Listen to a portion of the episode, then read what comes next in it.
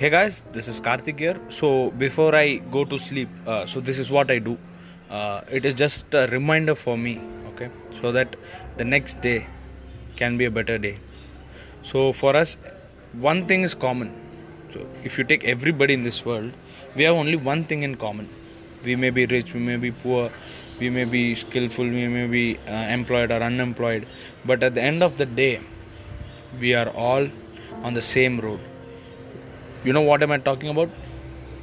See i am talking about death. End of the day we are all going to die. You can't change that one thing.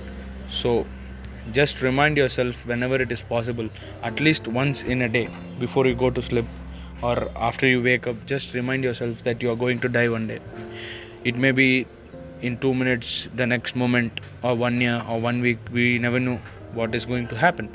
So one thing is sure it is a race and we have, everybody is going to be a winner here. So in your life whatever happens you are always on the profit side. Take actions start living your dream and do what you like